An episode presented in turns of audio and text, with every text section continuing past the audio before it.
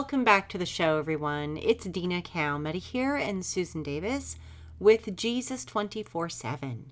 And today we're going to continue in the series, The Book of Daniel for Beginners, and we are on chapter 11, part 1 of chapter 11. Welcome back to the show, Susan. Well, thanks a lot, Dina. Glad to be back. So I'm excited about this chapter today. Oh, yeah. This is a big one. Very prophetic. And uh, typically, people gloss over this when they're teaching it or when they're reading it. And we're not going to do that. We're going to really dig our heels in and we're going to go in deeper for deeper meaning because God really spells it out in this book. It is about 135 prophecies that are actually fulfilled down to the tiniest detail. And so we're gonna we're gonna take a look at this because it's it's so much more significant if we get deeper into this to understanding the whole Bible and the times and even our own times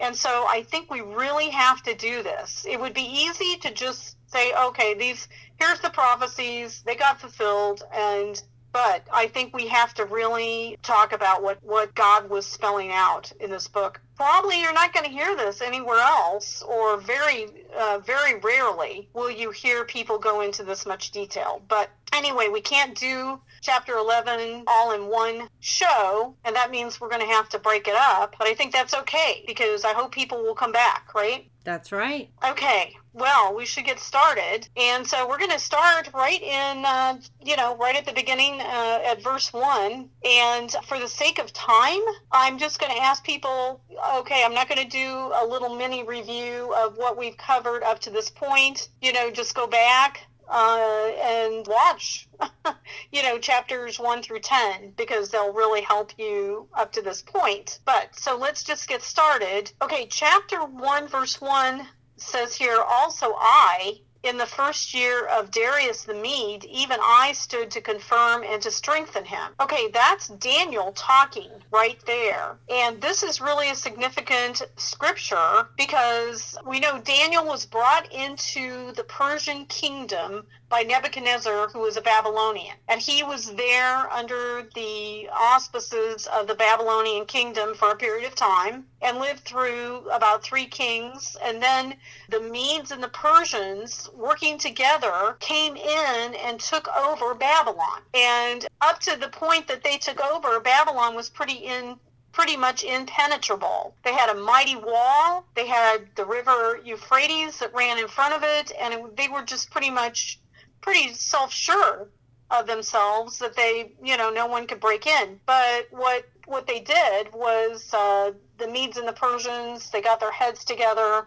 They uh, dammed up the Euphrates till it was dry, and then they dug under the wall and they, they took over Babylon very easily. But right here, we can see that Daniel is this takes place during the time that he's under the power of the Medes and the Persians. So we can accurately date the book, this particular book of the Bible, right almost to the penny. Because it says here the first year of Darius the Mede. Well, that would take us right to 539 BC. And that's what we call pinpoint accurate dating of this particular book. And I think that's pretty awesome. So this is taking place right here uh, about 539 years before we see Jesus show up on the earth. So if that gives you, you know, a framework to work off of, I kind of like to be able to figure out where I am in history on things like this. But let's go ahead and it says in verse 2, and now will I show thee the truth. Behold, there shall stand up yet three kings in Persia, and the fourth shall be far richer than they all. And by his strength, through his riches, he shall stir up all against the realm of Grecia.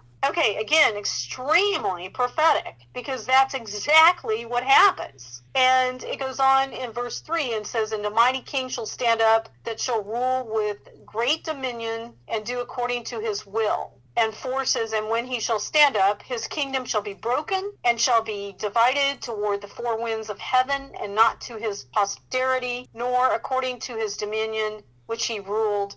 For his kingdom shall be plucked up even for others beside those. Okay, what exactly is going on here is it's making reference to the four kings are king number one, which is Cyrus, the king of the Medo Persian kingdom, and he is, Cyrus is the Persian, and was, you know, ruling over this kingdom at that time that Daniel is talking. So following him would be Cambyses, Pseudo, Smerdius, then Darius the first, Hystaspes, and then finally the fourth king is Xerxes, uh, a powerful king who invades Greece in the year 480 BC. So, what Daniel just said in that statement there was he was covering 59 years of prophecy between the year he's in, 539 BC, and 480 BC, in which Xerxes is over Persia. I just want to say this we're going backwards. I know it's a little confusing because,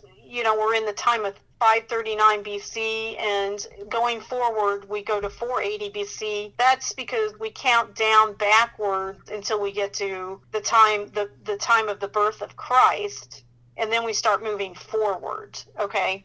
So for anybody if that seems confusing, we're going backwards. Going backwards is going forwards in time. So Hope that makes sense. So we see in this prophecy that God just pretty much nails it. He tells exactly what's going to happen and it comes together exactly as Daniel spoke. So I want to, before we go any further on into this next section, I just want to say something about these prophecies and how prophetic the book of Daniel is overall. It's extraordinarily prophetic. I mean, to have 135 prophecies spoken, which was given to him by the angel, which they all come to pass, 135. So it was so incredibly prophetic, Dina, that theologians, they did not think that the book of Daniel was written at the time that it was written. They thought that it was dated later because nobody could be that prophetic, they declared. So a lot of people have said that. And, you know, how could anything be this accurate? Well, I mean,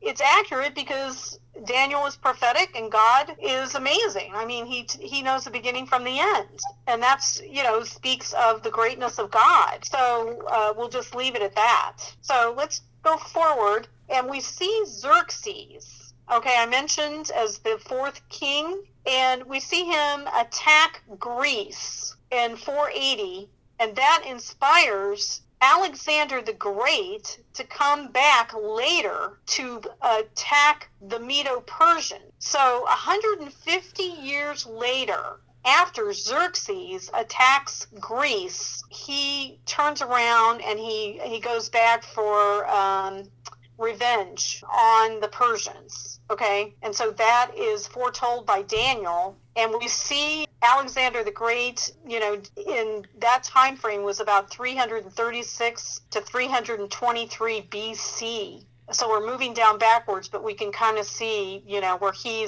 shows up in history. He accomplished this with a huge army of about 50,000 men. Yeah that was that was quite a large event but let's go ahead and take a look at verse 5 it says and the king of the south shall be strong and one of his princes and he shall be strong above him and have dominion. His dominion shall be a great dominion. All right, so here's who the king of the south is that is Egypt. So now we're talking about Egypt at this point, at this juncture. Then let's go on to verse 6. And in the end of the years they shall join themselves together, for the king's daughter of the south shall come to the king of the north to make an agreement. But she shall not retain the power of the arm, neither shall he stand, nor his arm, but she shall be given up, and they that brought her, and he that begat her, and he that strengthened her in these times. Okay, that's a whole lot of stuff that doesn't make sense unless you know history.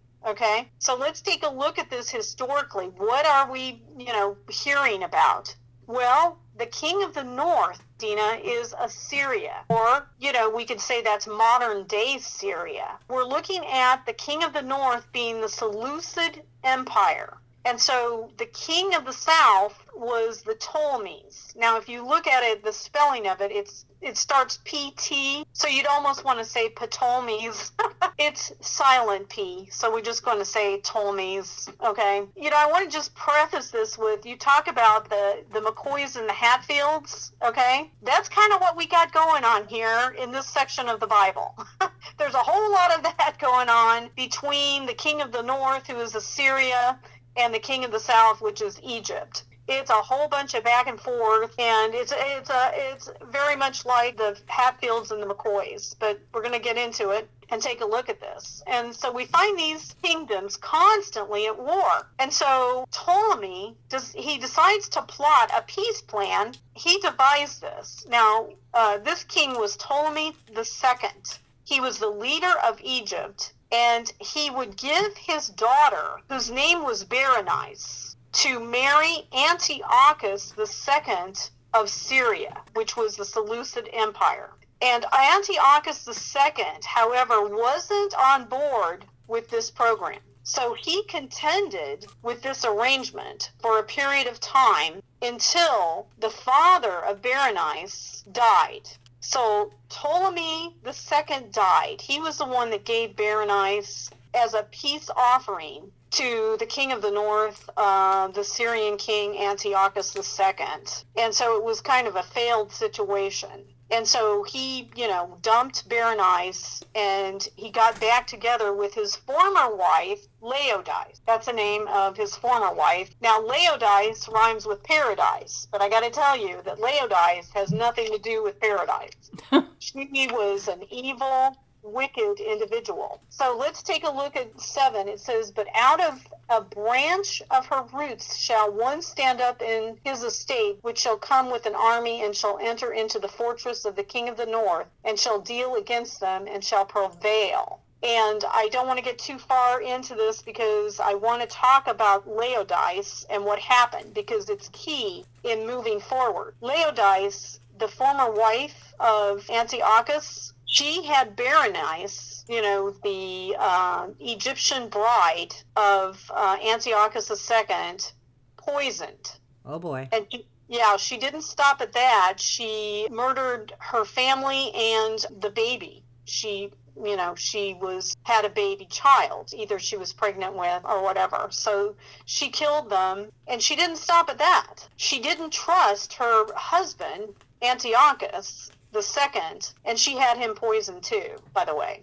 Oh my goodness. So the South and the North continued fighting over the future leaders, you know, so there was a lot of fighting going on with these leaders. And a lot of this can be seen in verses 8 through 35 of this section. But we're going to, we're kind of try to break this down and pick it apart. We're not going to go into too much detail because we can't, but let's look at 8. It says, And shall also carry captives into Egypt their gods with their princes, with their precious vessels of silver and of gold, and he shall continue more years than the king of the north. Okay, as I said before, this section covers 135 prophecies that actually were fulfilled and came to pass, and it's pretty awesome. But Ptolemy, the Egyptian king, he actually at that time he did in fact do what this scripture said. Daniel Daniel's predicting this. But the reality is he did it. Ptolemy carried 2,000 images to Egypt, which they loved because they were all caught up in gods, the Egyptian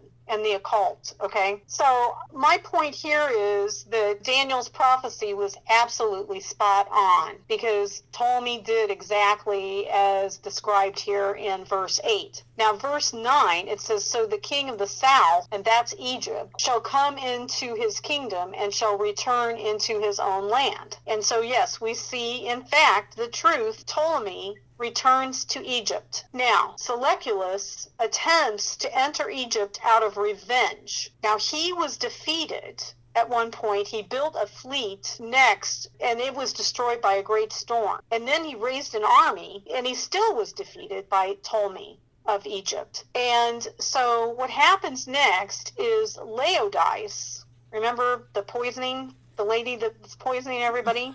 yes uh, she put her son Seleucus II on the throne of the Syrian dominion, according to history books. And so Seleucus the second is comes into power. Now, let's take a look.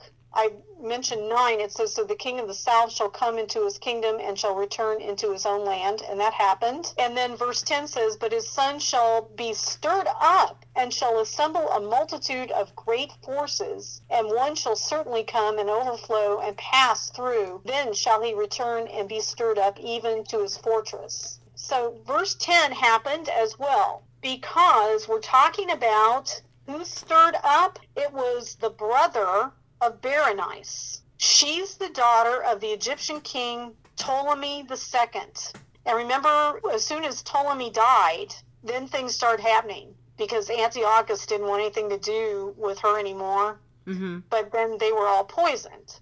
But now what has happened is the brother of Berenice, he is Ptolemy the third. So Ptolemy the second died, and then the brother of Berenice, Ptolemy the third, takes over from him. And he is basically coming back to avenge the death of Berenice and that family because of the poisoning Laodice of Syria. But you know what happens was he went after Seleucus the second, who was put there by Berenice's murderer Laodice, and that was you know her son, Laodice's son. Mm-hmm. And so Ptolemy the third went after that group because of the poisoning. So the Bible again is absolutely 100% accurate all the way. I mean, you got to figure that Daniel spoke this before any of this. This is just fantastic, right? So we go on to 11, and the king of the south, which is Egypt, shall be moved with choler, and shall come forth and fight with him, even with the king of the north,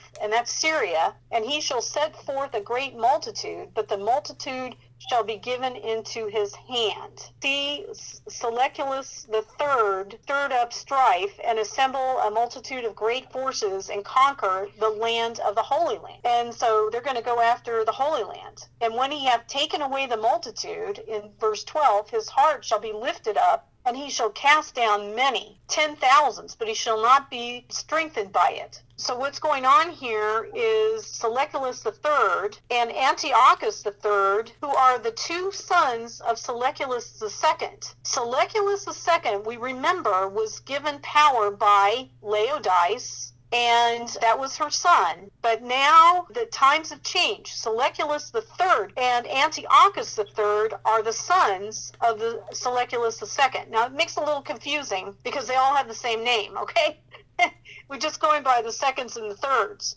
But the, the fact of the matter is that these two sons took over for Laodice's son, who was in power. And so the two sons, they took over but Seleucus III only ruled a short time and was succeeded by his brother Antiochus III. And so in battle, Antiochus III, who is the son of Seleucus II, took back the Holy Land from the Ptolemies of Egypt. Now, this is where I have to explain the situation. We've got the Ptolemies of Egypt, and we have this group in Syria. They're constantly fighting. But here's what makes it so interesting the Holy Land is right in the middle between these two warring nations. So it's a constant back and forth of who's in charge of the Holy Land between the Egyptians and uh, the Syrians. And it's a constant, you know, they take over and then the Holy Land goes under their power and back and forth. And so that's kind of why this is so significant to the Jews and what God is foretold through Daniel about all of this. So let's go forward with verse 11. And, you know, the last thing I said was now remember that in battle, Syria took back the Holy Land from Egypt at this point in the scripture. And so 11 says, And the king of the south shall be moved with choler, and come forth and fight with him, even with the king of the north, and he shall set forth a great multitude, but the multitude shall be given into his hand. Then 12 says, And when he hath taken away the multitude, his heart shall be lifted up, and he shall cast down many, ten thousands, but he shall not be strengthened by it. And we're going to go ahead and take a look at this. Antiochus III is defeated at battle of Raphia. There's a battle of Raphia, forcing him to give the dominion of the Holy Land to return to Ptolemy the fourth of Egypt. Okay, so he's they've lost the power of the Holy Land and it goes back to control under Egypt in this particular battle. Let's take a look at verse 13. For the king of the north shall return and shall set forth a multitude greater than the former, and shall certainly come after certain years with a great army and with much riches. And in those time there shall many stand up against the king of the south, which is Egypt, and also the robbers of thy people shall exalt themselves to establish the vision, but they shall fall. 15 says, So the king of the north, that's Syria, shall come and cast up a mount and take the most fenced cities, and the arms of the south, which is Egypt, shall not withstand, neither his chosen people, neither shall there be any strength to withstand. But he that cometh against him shall do according to his own will, and none shall stand before him, and he shall stand in the glorious land, which by his hand shall be consumed. All right, so that passage there it just shows that there's constant battles between these two kings and regions raged with the Holy Land in between, constantly contending with these murdering nations, Syria and Egypt. And so by 16, we see here Antiochus III has uh, invaded Egypt. Now, I'm talking about Antiochus III of Syria, has invaded Egypt and takes back control of Ptolemy the Fifth and the Holy Land once again. So it's kind of a big, you know, back and forth, back and forth. So the reason this is so significant that we talk about this is, you know, we're setting up the stage for the coming of Christ. And, you know, we're looking at the life and times of the Jews and the things that they struggled through during this period of time. So in verse 14, many shall rise up against the king of the south. Well, the Holy Land Jews assisted Antiochus III of Syria to defeat the rule of Egyptian Ptolemies because the Jews did not like Egyptian rule over them. And more than likely, it would have been because of their occult worship. Yeah, the Egyptians were very involved in the occult, and I'm sure the Jews were not happy with being ruled over by the Ptolemies. Okay, so what they do is they come in uh, in support of the Syrians against the Egyptians at that juncture. Okay. And so, again, we're talking about uh, verse 16, but he that cometh against him shall do according to his own will, and none shall stand before him, and he shall stand in the glorious land, which by his hand shall be consumed. Now, the glorious land there is talking about the Holy Land, of course. Okay. So the, the Jewish welcome Antiochus, the third of Syria, to rule. You know, they support him in this battle and they welcome him. But then their decision turns against them as Antiochus III turns on them and brings destruction to them. And, you know, this is very much a prophetic picture of the Antichrist to come in Revelation during the first three and a half years of tribulation. Okay? And this is why I believe that the Bible refers to the future Antichrist as the Syrian because they fall for this idea that Syria is their Messiah and this rule and that they've gotten out of the clutches of Egypt. But then it backfires on him grand scale okay? And this is a picture of the times to come when the jews will lend themselves over to the rule of the antichrist believing trusting in that peace covenant that happens the first three and a half years of tribulation okay? So let's take a look at verse 17 it says here he shall also set his face to enter with the strength of the whole kingdom and upright ones with him. Thus shall he do and he shall give him the daughter of women corrupting her but she shall not stand on his side, neither be for him. All right. Who is that woman? I'm going to tell you. This is fulfilled when Antiochus III, who is the Syrian, gives his daughter Cleopatra to Ptolemy the fifth of Egypt. Is the fifth in line of the Ptolemies we you know we started with Ptolemy in the beginning, Ptolemy the second, and now we're down to Ptolemy the fifth of Egypt. And so it's very interesting to note. Remember, it was Ptolemy second who gave Berenice over to the Seleucids in exchange for peace, and it failed. It failed miserably. But in this case, the role is reversed. It's the Syrians who give their daughter, Cleopatra, to Egypt in, in a bid for peace. Again, you know, we see this happen a lot.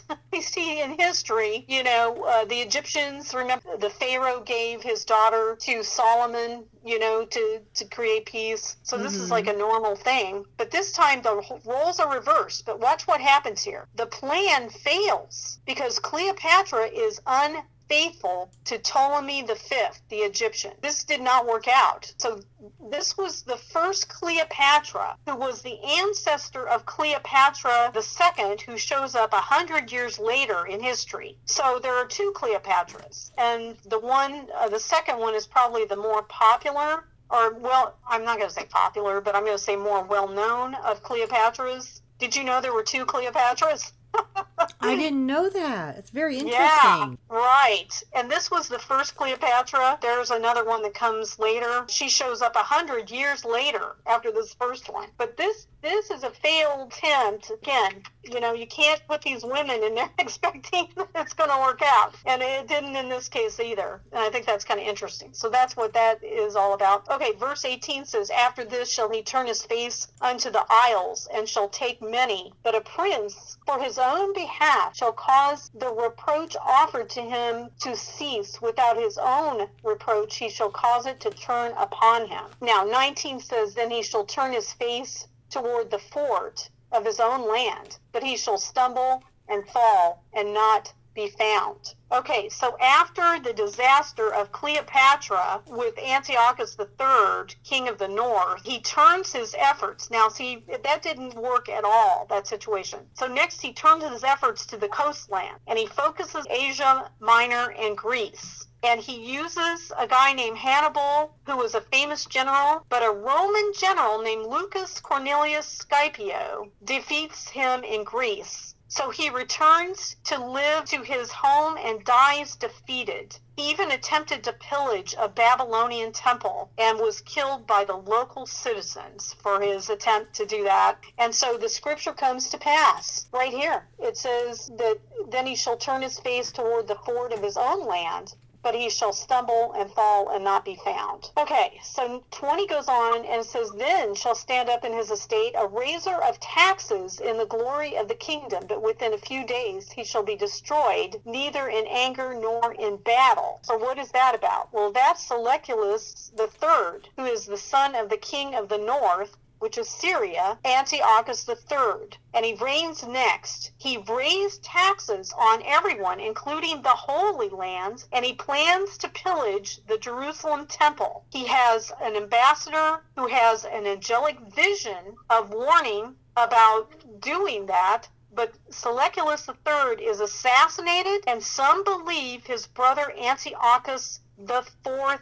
did it. So his own brother assassinates him, and that's what they believe historically. And so again, we see the Bible come together. It's just fantastic. It says he's not he's not destroyed in anger or battle, but he was assassinated by his own brother, most most likely. That's what we see in the history records. All right, so verse 21 says, And in his estate shall stand up a vile person, to whom they shall not give the honor of the kingdom, but he shall come in peaceably and obtain the kingdom by flatteries. Okay, I want to tell you who this guy is. His name is Antiochus IV, and he is that person who just assassinated his own brother. But now, as I get into this description, you're going to really be fascinated. This guy's name in history records, he's Antiochus IV, but his historical name is Antiochus Epiphanes who was a form and type of the Antichrist himself. And he succeeds his brother through murder, and he comes in power through flatteries even as the Bible described. It's a picture of the soon coming Antichrist. And he's a Syrian. Again, the the future Antichrist to come is called the Syrian. Why? Well, definitely because one of the reasons is he comes in peace. You know, the Antichrist is going to walk right in in peace. He's not going to have to war or battle to get into power. He's going to take them by peace. And how does he do it? Through flatteries. Now, how did how did Antiochus Epiphanes in verse 21 do it? Well, he flattered Eumenes, the king of the Pergamos, Attalus, his brother, the Romans, and the Syrians. So he was busy running around flattering. And the Bible refers to him right here. It says, and his estate shall stand up a vile person. And that's who we're talking about here. And that's, you know, he went around flattering everybody and, and came into power. But in 22, it says, and with arms of a flood shall they be overflown from before him and shall be broken. Yea, also the prince of the covenant. And 23 says, and after the league made with him, he shall work deceitfully, for he shall come up and shall become strong with a small people. 24 says, And he shall enter peaceably, even upon the fattest places of the province, and he shall do that which his fathers have not done, nor his fathers' fathers. He shall scatter among the prey and spoil and riches, and yea, he shall forecast his devices against the strongholds, even for a time. And he shall stir up his power and his courage against the king of the south, that's Egypt, with a great army, and the king of the south shall be stirred up to battle with a very great and mighty army. But he shall not stand, for they shall forecast devices against him. Yea, they that feed of the portion. Now, I don't want to get into that yet. Let me just go back back to 25. Okay, so what happens here is I want to talk about Antiochus Epiphanes.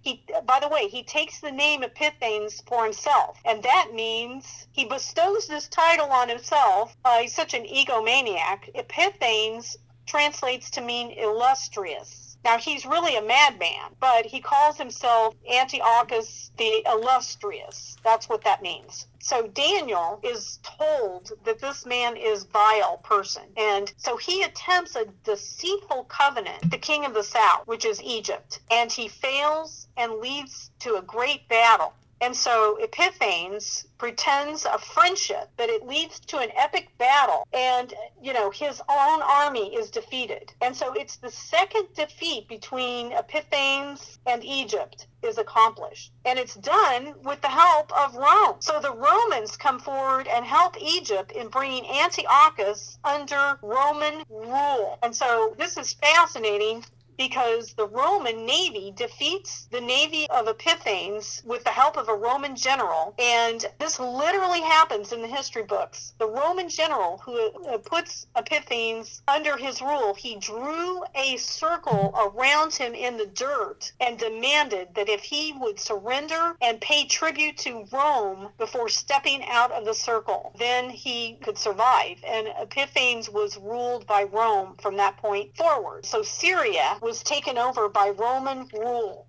at that juncture. That literally did happen, what I just said. Then we see, now here's something interesting. In verse 26 comes to pass, just as God says, it says, Yea, that feed of the portion of his meat shall destroy him, and his army shall overflow, and many shall fall down slain. Okay, well, what does that mean? Well, believe it or not, the scripture is accurate. Antiochus Epiphanes was killed by his own counselors. And that's exactly what it says here in 26. They that feed a portion of his meat shall destroy him. And that's exactly what happens. His own council uh, kills him. And they probably recognized that he was quite the madman. And so they took matters into their own hands. Okay. And let's take a look here in 27 it says and both these kings hearts shall be to do mischief and they shall speak lies at one table but it shall not prosper for yet the end shall be at the time appointed. And then shall he return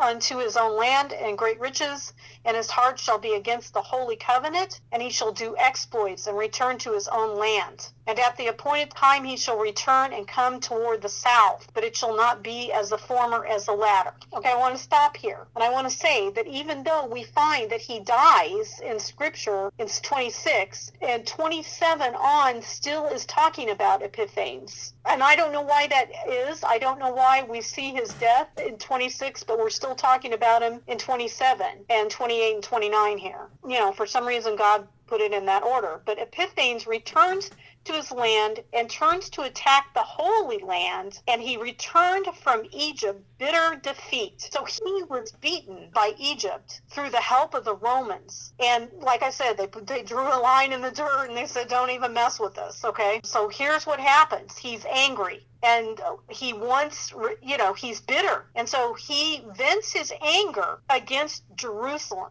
Now remember, you know, Jerusalem and Israel is in between these two warring kingdoms. And so now he's raging mad because Rome and Egypt have beat him. And so he turns him against the Jews at this point. And he's already, you know, shaken by what has happened. But there's a situation that he moves in and he forces the Jews to follow Greek culture, forsaking their own customs. And they have people in charge that go along with this this plan. So they follow along with Epiphanes. But again, it's going to backfire on them. In verse 28, it says, Then shall he return to his land with great riches, and heart shall be against the holy covenant, and he shall do exploits and return to his own land. Okay, Epiphanes, point, he takes Jewish plunder to soothe his pride and he's wounded by Egypt that was assisted by Rome. And so what does he do? He goes into the Holy Land and he takes plunder to suppress his, you know, frustration with what happened. So in verse 29, it says, At the time appointed he shall return, return and come toward the south, which is Egypt, but it shall not be as the former or as the latter. And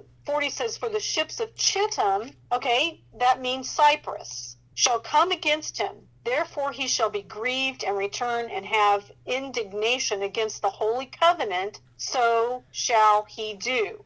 And he shall even return and have intelligence with them that forsake the holy covenant. These ship from Cyprus shall come against Epiphanes, and again through the Romans. Once again, he's angry again from Roman defeat at this point, at this juncture. And so in 31 it says and arms shall stand on his part and they shall pollute the sanctuary of the strength and shall take away the daily sacrifice and they shall place the abomination that maketh desolate. This is very significant here and i got to tell you why. Because antiochus epiphanes this madman sets up the image of zeus and or jupiter.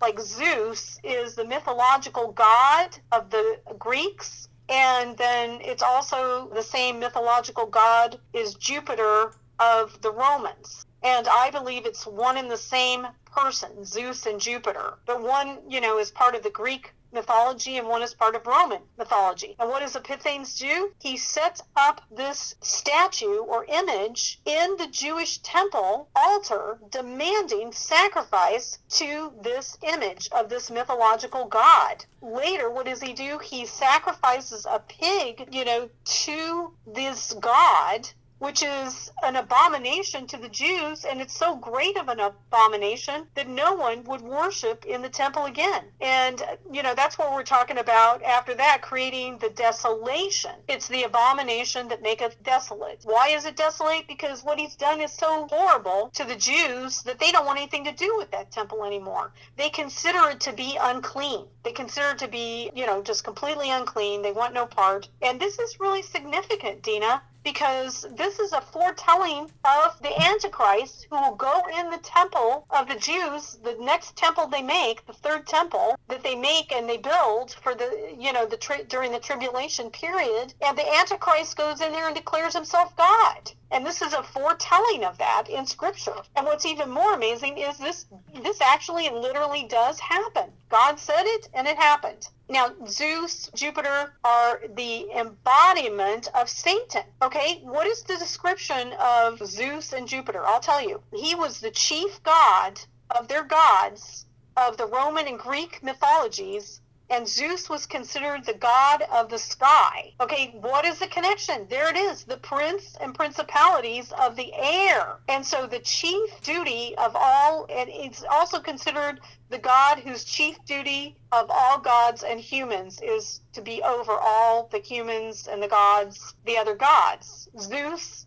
also known as Jupiter, between those two cultures was the chief god of all gods. Now, that is exactly Satan in this passage. Why do we know that this is Satan? Well, there's an important scripture. Let me just read this really quickly because we have to read this to understand. And if we go into Revelation chapter 2, Jesus talks about the seven churches and what one of the seven churches is Pergamon. And Pergamon is exactly what we're talking about here. Here it is. The angel of the church in Pergamos write, These things saith he which have the sharp sword with two edges. Now, this is Jesus himself speaking in chapter 2, verse 12. And verse, verse 13 it says, And I know thy works and where thou dwellest, even where Satan's seat is, and thou shalt holdest fast my name, and hast not denied my faith, and even in those days wherein Antipas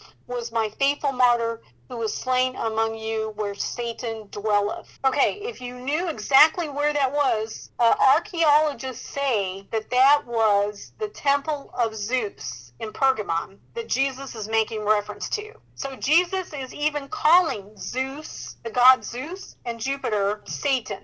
He even refers to that God as Satan. And so I think what we can conclude here is that at the time of the flood, when the three sons of Noah go out into the world, what happens is they recall what happened with the fallen angels who mated with the women of the men in the earth, and they would have remembered all of that because they were grown married men. And so when they when these stories came down from them, they became the mythological characters. And so when people were setting up statues and worshiping them, they were actually worshiping in reality not just mythological gods, they were worshiping the fallen angels and Satan himself through these events. And in 32, it says, And such do wickedly against the covenant shall he corrupt by flatteries, but the people that do know their God shall be strong and do exploits. So there were many Jews who did accept the rule of Epiphanes and follow his lead by taking on the culture of the Greeks and their gods, but there were also so many of the Jews that were persecuted for standing up for not going against God. And that's what this is talking about when it says, and the people that do know their God and shall be strong and do exploits. And so they stood up to that. And 33 it says, And they understand among the people shall instruct many, that they shall fall by the sword, by the flame, by captivity, by spoil many days. Now, when they shall fall, they shall be helped with a little help, but many shall cleave to them with flatteries. So many of the Jews did go along with what was forced on them to worship the, you know, these Greek gods and change their culture. But, like I said, so many would go against them. Now, how many? Well, I can give you a feel because we know, I can tell you exactly that when Epiphanes took over the Holy Land after he was raging mad from his defeats between, you know, Egypt and the help of Rome, he took it out on the Jews. And here's what he accomplished in verse 33 that I just read. Antiochus Epiphanes, this evil, evil man, he killed 80,000 Jews and he took 40,000 as prisoners and he sold an additional 40,000 to be slaved. He even, you know, after he became a desolate because he sacrificed a pig to a fallen angel, Satan, in the temple, but he also plundered it. And, and guess what? The amount, uh, well, I'm going to tell you. Uh, if you calculated the amount of what he stole out of that temple in today's modern calculation, it would amount to a billion dollars. So that's what he did during that time. And so we're talking about the temple and persecution of these of the Jews and all of this is pointing you know this point Daniel received this prophecy and it all comes together, but it also points to the future, Dina, and it points to the coming Antichrist and how he's going to smooth talk his way into a peace covenant that's going to lure them into believing, oh, you know, now they're safe, now there's peace. And then he's going to turn on them in a dramatic way. And about midway through the tribulation, then they're going to turn back to Jesus. But it's going to be a rough go for them, no doubt. And we can see this right in the scripture. It's pretty much foretold in all of this scripture. But there's a lot more to be said. And so I think we're going to stop right here and uh, continue on in the next program. Well, that was just absolutely fascinating. And so, thank you so much, Susan, for bringing these scriptures to us and interpreting them and explaining them. Just absolutely fascinating. So, with that said, thank you to everybody who has tuned in to this episode. You'll be able to find it on uh, Susan's YouTube at Marriage Supper of the Lamb, also here on my YouTube, as well as our Rumble channel, and also our BitChute, and on podcast on Spotify, Google, and Apple and also on several of Susan's Facebook pages. Rapture is very soon, End Times News Report. You can find it on my Facebook. And you know what? We'd love to hear from you guys. We'd love to hear what you think. Your comment below this video. We love hearing from you guys.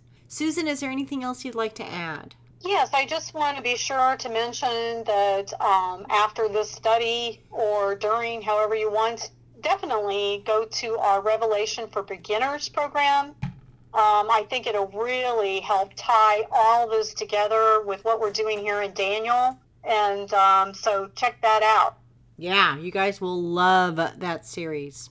And I'll have a link below this video. So, again, thank you, everybody. Thank you, Susan. Thank you to the audience. And um, we will talk to you soon. God bless.